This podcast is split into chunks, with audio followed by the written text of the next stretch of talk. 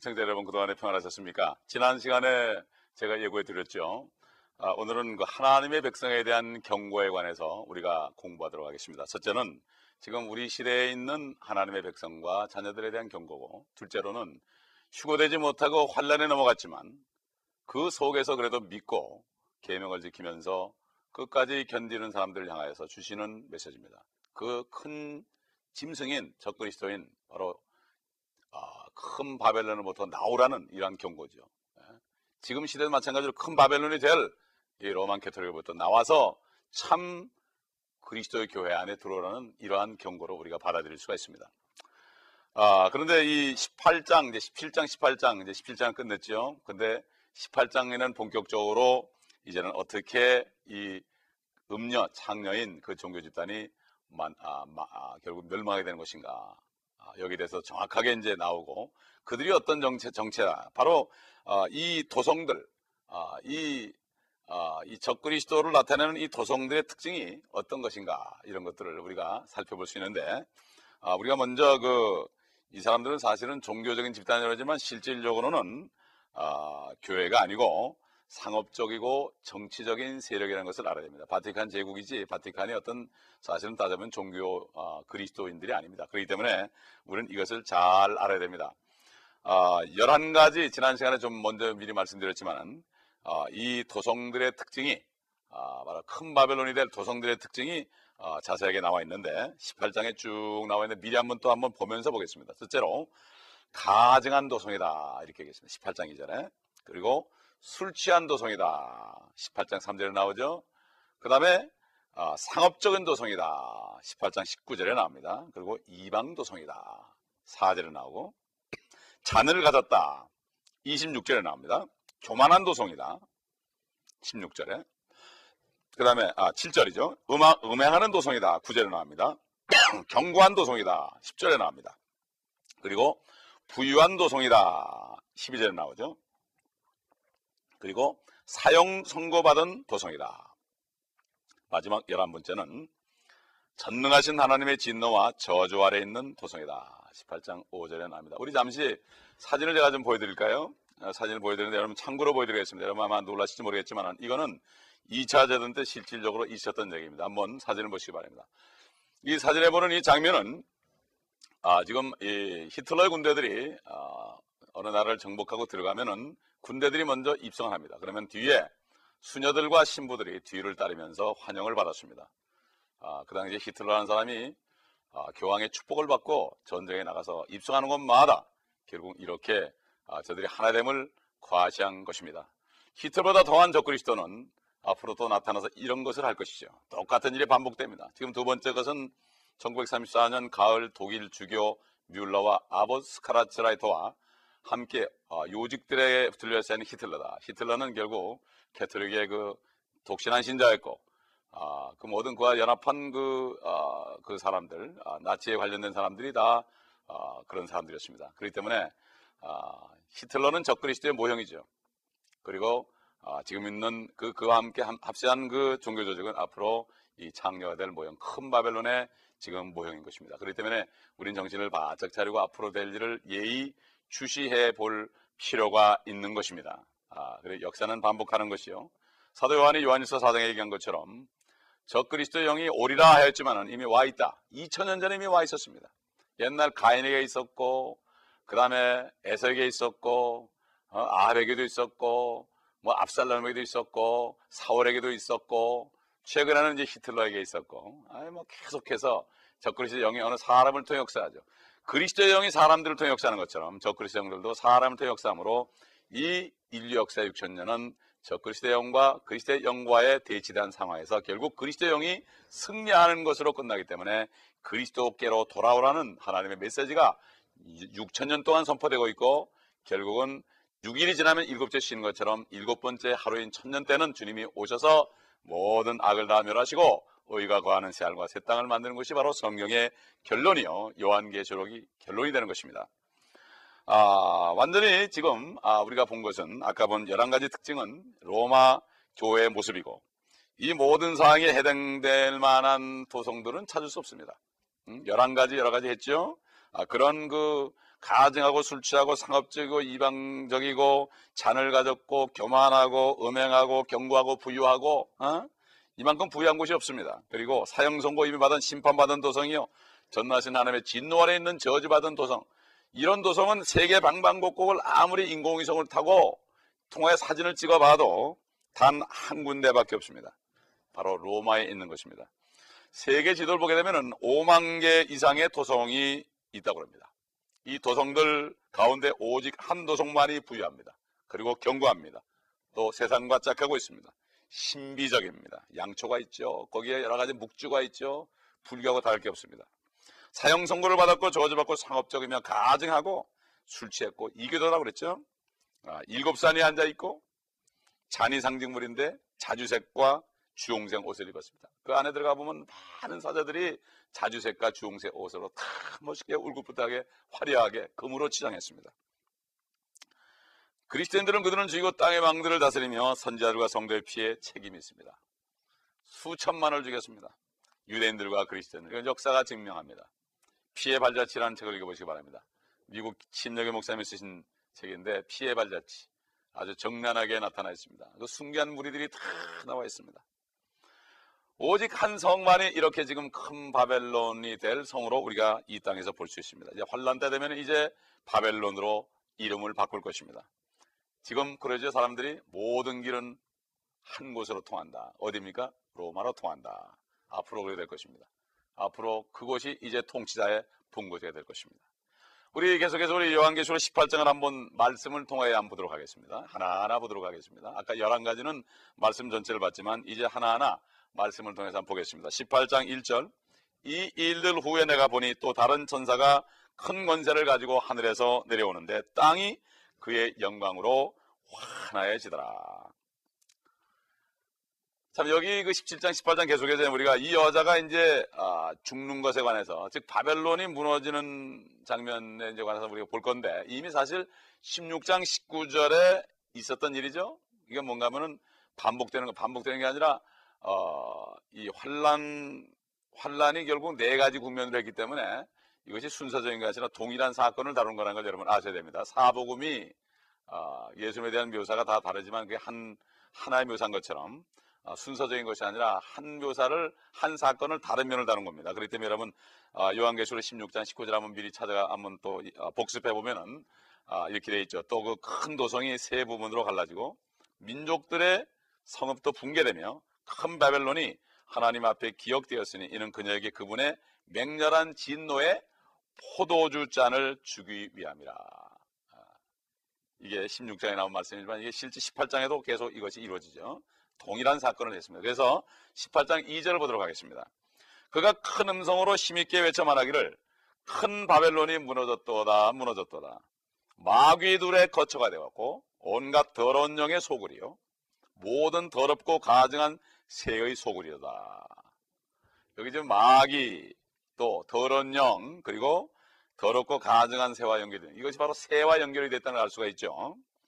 아, 이 성경에 보게 되면은 아, 요한복음, 아, 마태복음 3장에 보게 되면 주님이 아, 요단강에서 침례받고 올라오실 때 하나님이 말씀하셨죠. 이는 사랑하는 내 아들이요 내가 기뻐하는 자라. 그러면서 비둘기가 비둘기 성령이 비둘기처럼 임했습니다. 하나님의 거룩한 영은 비둘기로 임하지만 사탄이는 더러운 새들로 다른 새들로 임한다 이거죠. 그래서 새라는 것은 성경에 보면은 대부분 다 불결한 그 악한 영들과 관련이 되십니다. 그래서 여러분 그 마태복음 13장 19절에 그 어, 씨 뿌리는 비유에서 주님이 설명한 거 한번 다시 볼까요? 잘 아는 말씀이죠. 보게 되면은 마태복음 13장 보면 누구든지 왕국의 말씀을 듣고 깨닫지 못할 때에는 악한 자가 와서 그 사람의 마음에 뿌려놓은 것을 빼앗아 가라니 길가에 씨가 뿌려졌다는 것은 곧 이 사람을 두고 말하는 것이죠. 성경 말씀을 들어도 이 마음이 길가같이 반질반질하니까 말씀에 씨가 들어가지 못하고 굴러다니니까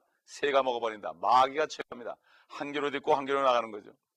보면 주일날 설교라고 그 다음 주일에 와가지고 사람들, 성도들에게 지난주 설교가 무엇입니까? 많은 사람이 기억을 못해요. 예? 이게 다 뺏긴 겁니다. 그러므로 도둑은 도둑질하고 죽이고 멸망시킵니다. 도둑이 누굽니까? 마귀입니다. 마귀가 뭘 도둑질합니까? 말씀을 도둑질합니다. 말씀이 도둑질 당하면 죽는 겁니다. 멸망당하는 겁니다.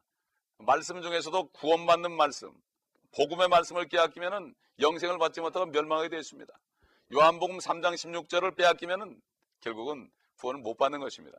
그렇기 때문에 이 말씀을 받아들일 때 말씀 안에 생명이 있어서 말씀을 거, 말씀으로 거듭나는 것입니다. 사도 베드로가 그렇죠. 너희가 거듭난 것이 썩어질 씨로 된 것이 아니라 썩지 않고 영원히 있는 하나님의 말씀으로 되었느니라.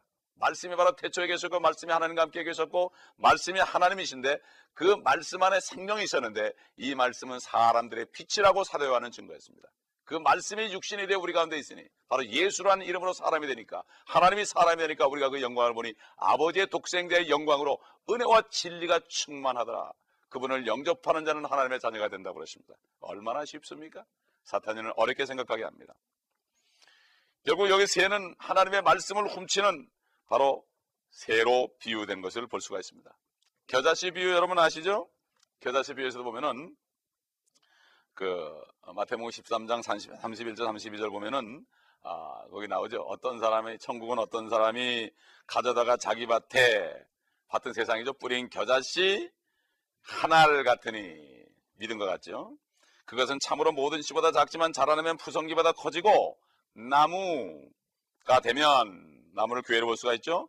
공중의 새들이 와서 그 가지에 보금자리를 만드니라. 여기 보면 그리스도인들이 와서 그 보통 얘기하는데 이거는 사실 틀린 겁니다. 어? 그렇기 때문에 우리가 그렇게 배웠지만은 공중의 새들은 뭐죠? 사탄의 더러운 영들이 와서 교회 기술 드린다. 그러므로 이 푸성기 같은 것이 나무가 됐죠. 비정상적입니다. 어? 그렇게 자라니까 새들이 와서 기술 드린다. 교회에 잘못된 교례가 들어오게 되고 그렇게 되면은 결국 필요 이상으로 커지니까 결국은 거기에 새들이 깃든다. 더러운 영들이 깃들어서 많은 사람들을 죄악으로 끌고 갑니다. 이것을 우리가 알기 때문에 대형화를 추구하는 것이 결국 좋은 것이 아닙니다. 대형화 시대가 되어 있습니다. 대형화가 되면 거기 누가 숨어 들어오는지 모릅니다. 그러므로 아이들이 큰 대형화된 교회에서 잘못하면 잘못된 아이들 마수에 걸려서 잘못된 걸 많이 봅니다. 하나님의 목자들은 자기 양들을 다 볼 수 있어야 됩니다. 볼 수 있으면서 그들을 다 관찰하고 일이가 올 때 그들을 쫓아내고 그 양떼들을 먹이고 또 병을 고쳐주고 하나 그들을 인도해야 될 책임이 있습니다. 이게 바로 참된 목자의 사인 것을 우리가 볼 수가 있습니다. 그러므로 아, 대개 이렇게 해석을 하지만 이 아, 새들은 그리스도인이 아니라 공중의 건세 잡은 그 악한 귀신들이다 하는 것을 알 수가 있죠. 우리 전도서 10장 20절에 봐도 이런 말이 있죠. 이는 공중의 새가 그 음성을 전하고 날짐승이 그 일을 퍼뜨릴 것입니다. 결국 공중의 새들이 좋지 않은 일을 할 것을 얘기했습니다.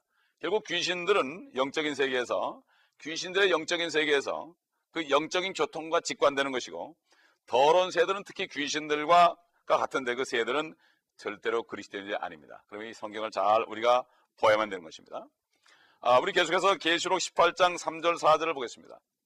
이는 모든 민족들이 그녀의 음행으로 인한 진노의 포도주로 취한 까닭에 땅의 왕들이 그녀와 더불어 음행하였고 또 땅의 상인들은 그녀의 사치의 풍요함으로 부유하게 되었더라고 하더라. 또 내가 들으니 하늘에서 다른 음성이 나서 말하기를 나의 백성들아 그녀에게서 나오라 그리하여 그녀의 죄들의 동참자가 되지 말고 그녀의 재앙들도 받지 말라 하나님의 명령입니다. 나의 백성들 그럼 첫째는 유대인입니다. 근데 그리스도, 그리스도인들에게도 영적으로 적용할 수가 있습니다. 결국 그리스도인들이 로마 교회에서 나와야 된다고 지금 말씀하는 것입니다. 이 말씀을 듣는 길은 복된 자들입니다. 듣는 길은 복된 자들입니다. 우리는 하나님의 말씀을 따라가야 되지 어떤 사람의 말도 따라가면 안 됩니다. 옛날 베라에 있는 사람들은 사도 바울이 설교를 했지만 그게 정말 하나님의 말씀에 있는가 없는가 확인하고 따랐지 절대로 그냥 따르지 않았습니다. 유명한 사람이라고 해서 절대로 말을 따르면 안 됩니다. 아무리 높은 사람이라서 말을 따르면 안 됩니다. 유명한 목사라고 말을 따라도 안 되고 유명한 사제라고 말을 따라도 안 되고 교황의 말도 따르면 안 됩니다. 하나님의 말씀만을 따라가야 됩니다. 이것이 바로 그리스도인입니다. 말씀이 바로 하나님이시기 때문입니다. 그렇기 때문에 이 말씀에 내 백성아 거기서 나오라고 그럽니다. 지금 요한계시록 17장 18장을 보시고서도 이것을 깨닫지 못한다면 눈이 멀어 있는 것입니다. 눈을 뜨시기를 바랍니다. 어? 바디메오는 사실 영적인 눈이 떠야 했습니다. 예수님을 향해서 다윗의 자손 예수여 나를 불쌍히 여겨달라고 그랬습니다. 그러나 영적인 눈은 띄었지만 육신적인 눈은 멀었습니다. 그러나 그 당시에 예수님을 따라가던 사람들은 수많은 사람들이 있었습니다. 지혜자들을 포함해서 수많은 사람들이 있었지만 그들은 육적인 눈은 열렸지만 영적인 눈은 닫혀서 그 예수가 바로 하나님인 것을 몰랐습니다. 그러나 이 바데메오는 소경이었지만은 육신적인 소경이었지만 영적인 눈이 열렸기 때문에 그, 그가 지나갈 때 바로 그가 다윗의 자손, 다윗의 자손으로 오시는 하나님의 아들 예수 그리스도라는 것을 알았습니다. 그는 눈이 뜨이자마자 주님을 따라갔습니다. 여러분은 어떻습니까? 육신적인 눈이 띄었습니까? 영적인 눈이 띄었습니까? 어떻습니까? 네, 우리는 영적인 눈이 띄어야 됩니다. 이 말씀은 영적인 눈을 통해서 볼 수 있습니다. 눈이 있어도 보지 못하고 귀가 있어도 듣지 못하는 것은 욕심을 가지고 하나님을 믿지 않고 하나님의 말씀을 아예 믿지 않으려고 마음을 닫는 사람들에게는 하나님이 눈을 가려놓고 귀를 열어 어, 귀를 막아 놓습니다. 이게 바로 저주인 것입니다.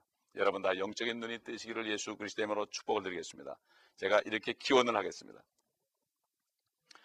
아, 사실 원래 이 여기 큰 바벨론에 대한 문맥이 예레미야서 51장 5절로 어, 7절에 나오는데 아, 이스라엘이 마지막 때 로마 교회에서 벗어난 뜻입니다. 유대인들은 아직 예수를 모르기 때문에 예수를 모르기 때문에 그들은 환란에 넘어갑니다. 그러나 환란 때가 돼서 그들이 바로 이제 알게 됩니다. 적그리스도가 유대인으로 올 겁니다 분명히. 그래서 그들에게 7년 평화적을 먹고 그들을 잘 대해주다가 나중에 후 3년 만에 되면은 성전에 예루살렘에 재건된 성전 안에 들어가서 내가 하나님이라고 그럴 때 그들이 속은 것을 알고 그때 비로소 난리를 치고 도망을 갑니다. 그러므로 이것은 앞으로 유대인들에게 내 백성아 그 여, 여제, 여인에게서 나오라 큰 바벨에서 나오라 이렇게 미리 말씀하고 있는 것이고 유대인들이 나중에 이 성경을 읽을 것입니다. 물론 현재 교황 바울은 유대인들에게 접촉하고 있죠. 우리가 잊지 못할 잊지 말 것은 적그리스도가 더 적극적으로 앞으로 접근할 것입니다. 그는 평화적을 맺어서 유대인과 그 약주에 서명하지만 그 뒤에 약속을 깨뜨릴 것이라고 다니엘 선지자가 미리 다니엘서 9장 27절에 예언했습니다. 한번 찾아볼까요? 다니엘서 9장 27절. 그가 많은 사람들과 더불어 한 주 동안 언약을 확정하고 그는 적그리스도입니다. 앞으로 올 적그리스도요. 한 주는 7년입니다. 7일인데 7년이죠. 그 주의 중간쯤에 3년 반이 지나고 그가 희생자와 예물을 금지시킬 것이요. 그가 가증함을 확산시키므로 황폐케 하리니 진멸할 때까지 할 것이며 정해진 것이 황폐된 자에게 쏟아지리라. 이 큰 바벨론이 이제 적그리스도 나라가 망할 것을 얘기하고 있습니다. 우리는 쏙지 말아야 됩니다. 로마 카톨릭의 추기경단이나 교황이나 신부나 주교나 어떤 개신조 신자들이나 유대인들이나 어떤 아, 것을 할지라도 이, 이, 현재 앞으로 큰 바벨론이 될 이 집단은 어떤 어, 목적하에 이르는가 하면은 어떤 그들은 믿음하에 움직이냐면 목적은 목적이 수단을 정당할 수 있다. 목적만 좋으면 수많은 사람을 죽여도 상관없다. 그래서 결국 예수회라는 것을 만들어서 그들이 가는 곳마다 수많은 사람을 무참해 죽였습니다. 정치와 결탁해가지고 그 나라를 점령하는 데 사용했습니다. 로열라라는 사람이 이 예수회를 만들었죠. 그가 가르친 특별한 철학을 배경으로 해서 모든 로마 교황은 프로테스탄트나 유대인들에게 생명과 자유, 평화와 관역을 약속하고 양심의 거리낌 없이 1년 이내에 그들을 죽일 수 있다고 선포합니다. 계시록 18장 4절은 직접적으로 환란 중에 이스라엘에게 말하는 것입니다. 물론 이 구절은 로마 카톨릭 교회 구성원이라면 누구에나 해당됩니다. 가능한 한 속히 나와야 되는 것입니다. 참 그리스도이시는 예수님을 죽인 유대인들에게 주님은 예언하셨습니다. 장차 적 그리스도를 그들이 영접할 것을 이렇게 예언했습니다. 2000년 전에. 한번 보실까요?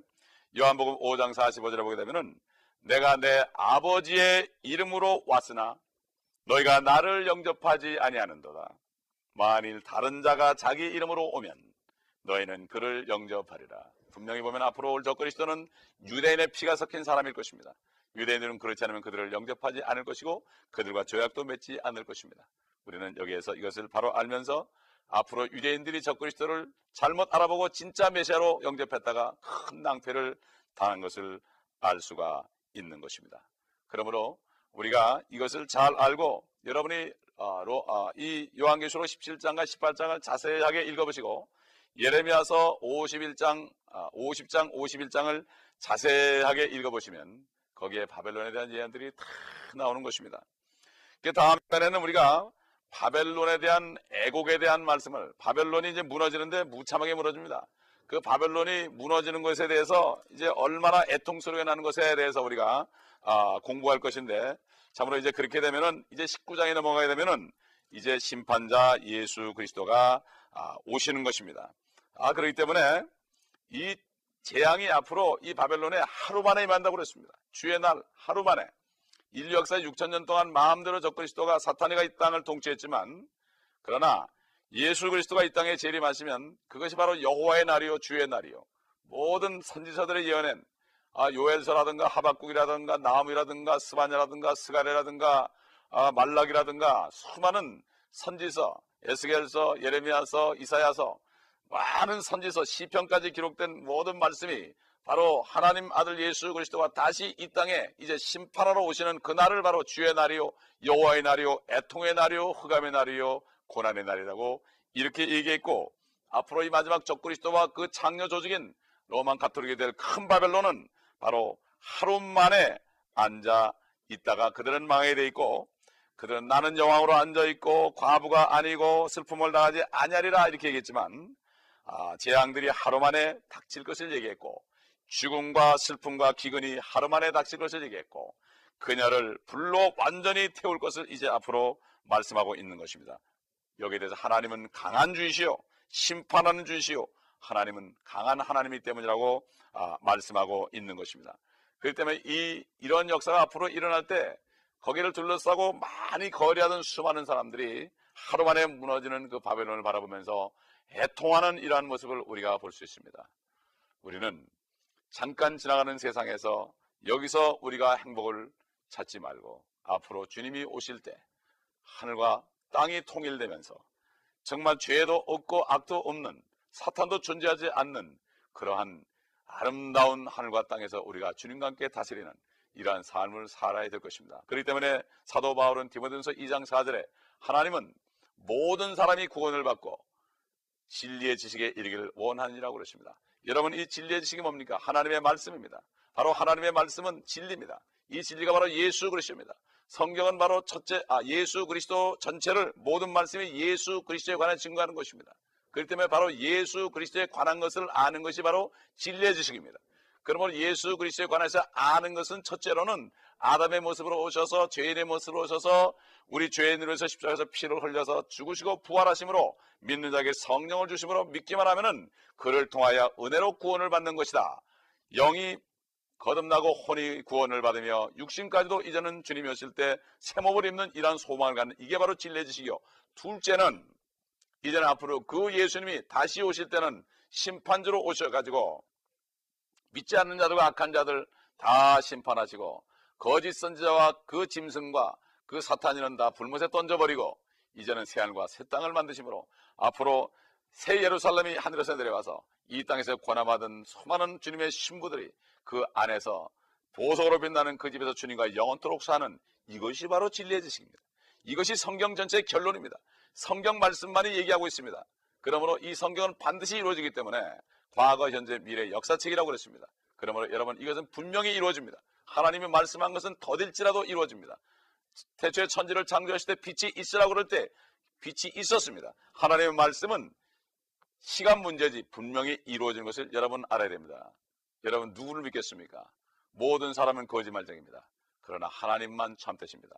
참되신 진리의 말씀을 여러분 받아들이시고 이 한 권밖에 없는 주신 이 성경 말씀 이 말씀을 다 읽고 소화해서 하나님의 나라의 영적인 세계에 대해서 우리가 완전히 알아야만 이 땅에서도 옳은 삶을 살 수가 있고 앞으로 진정한 소망 속에 살 수가 있습니다. 내 백성의 지식이 없어 망한다고 그랬습니다. 어, 구원은 받았을지라도 지식이 없으면 이 땅에서 성공적인 삶을 살지 못하고 영원함을 준비하지 못하고 이 땅에서 먹고 마신 것 때문에 아, 고통받다 삽니다. 주님이 말씀하셨던 까마귀를 봐라. 까마귀는 곡식을 모아드리지 않아도 하나님께서 먹여 살린다고 그랬습니다. 여러분 먼저 하나님 나라 구호를 구하십시오. 그러면 이 먹을 것과 입을 것을 공급하십니다. 창조주의 말씀을 믿으시기 바랍니다. 믿음으로 세상을 이기시기 바랍니다. 믿음으로 사시기를 예수 그리스도의 이름으로 축원합니다. 기도하겠습니다. 감사합니다, 아버지 하나님.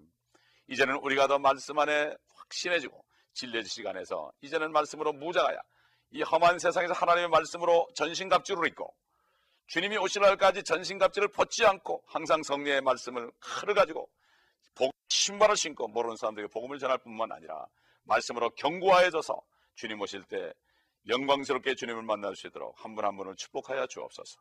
주 예수 그리스도 이름으로 감사하며 기도합니다. 아멘.